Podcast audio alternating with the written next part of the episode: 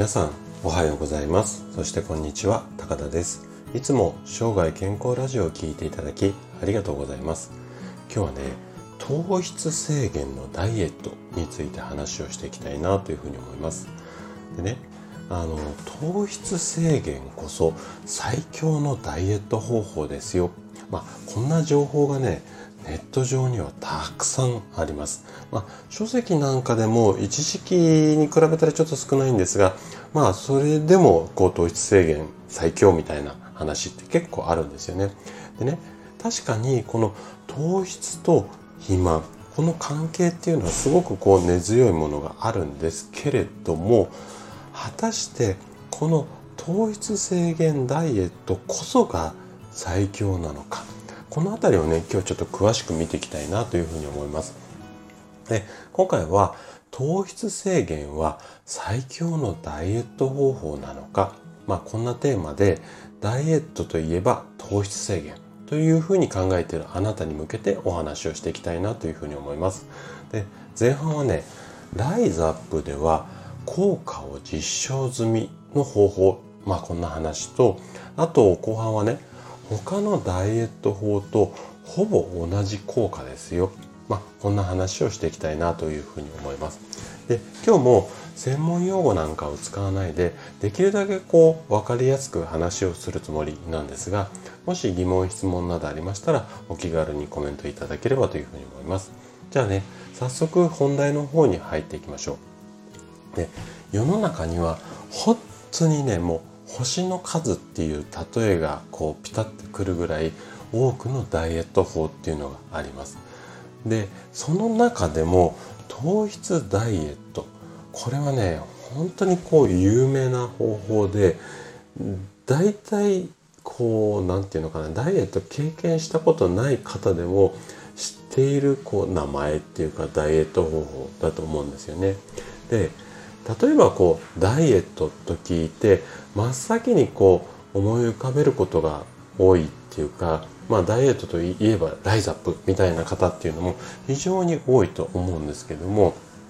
このライザップでも食事のこうメニューを何て言うのかなえーと、アドバイスしたりするんですけどもその中の基本的な考え方っていうのは糖質制限これが主流になってるみたいなんですよね。ということであの多くの方が知っていてしかも大企業これもね採用している方法となると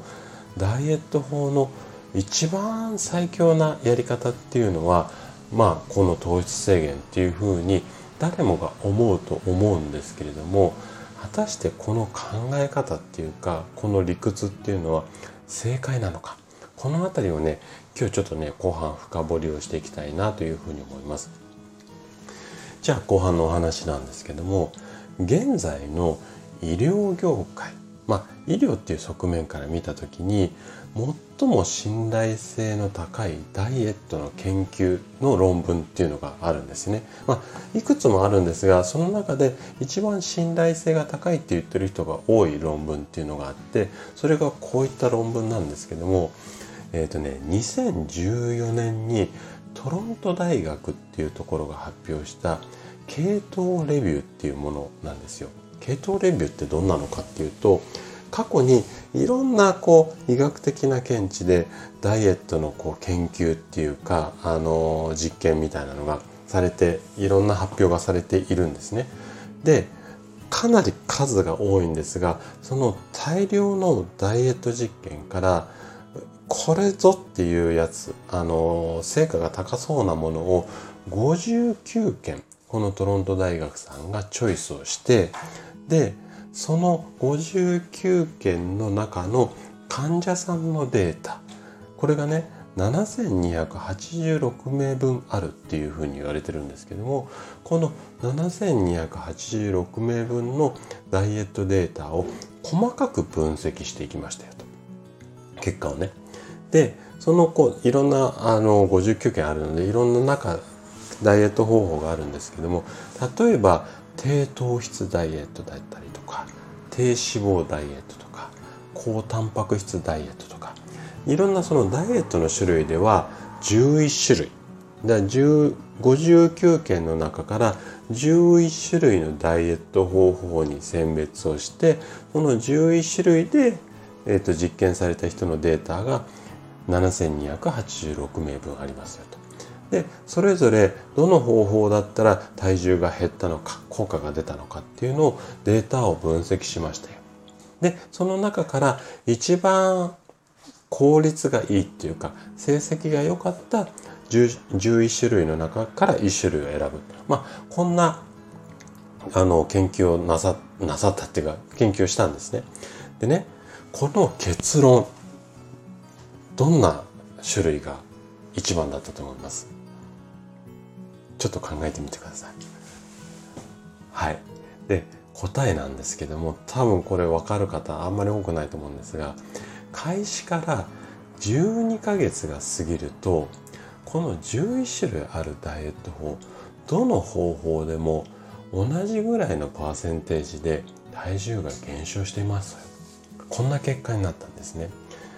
でどんな、うん、すなわちっていうことなんですが、まあ、どんなダイエット方法でもコツコツ12ヶ月なので1年ぐらい続ければそこそこの結果は出ますよっていうことなんですね。なのでどのダイエット法っていうのを選ぶかではなくて自分に合った方法もしくは続けやすい方法を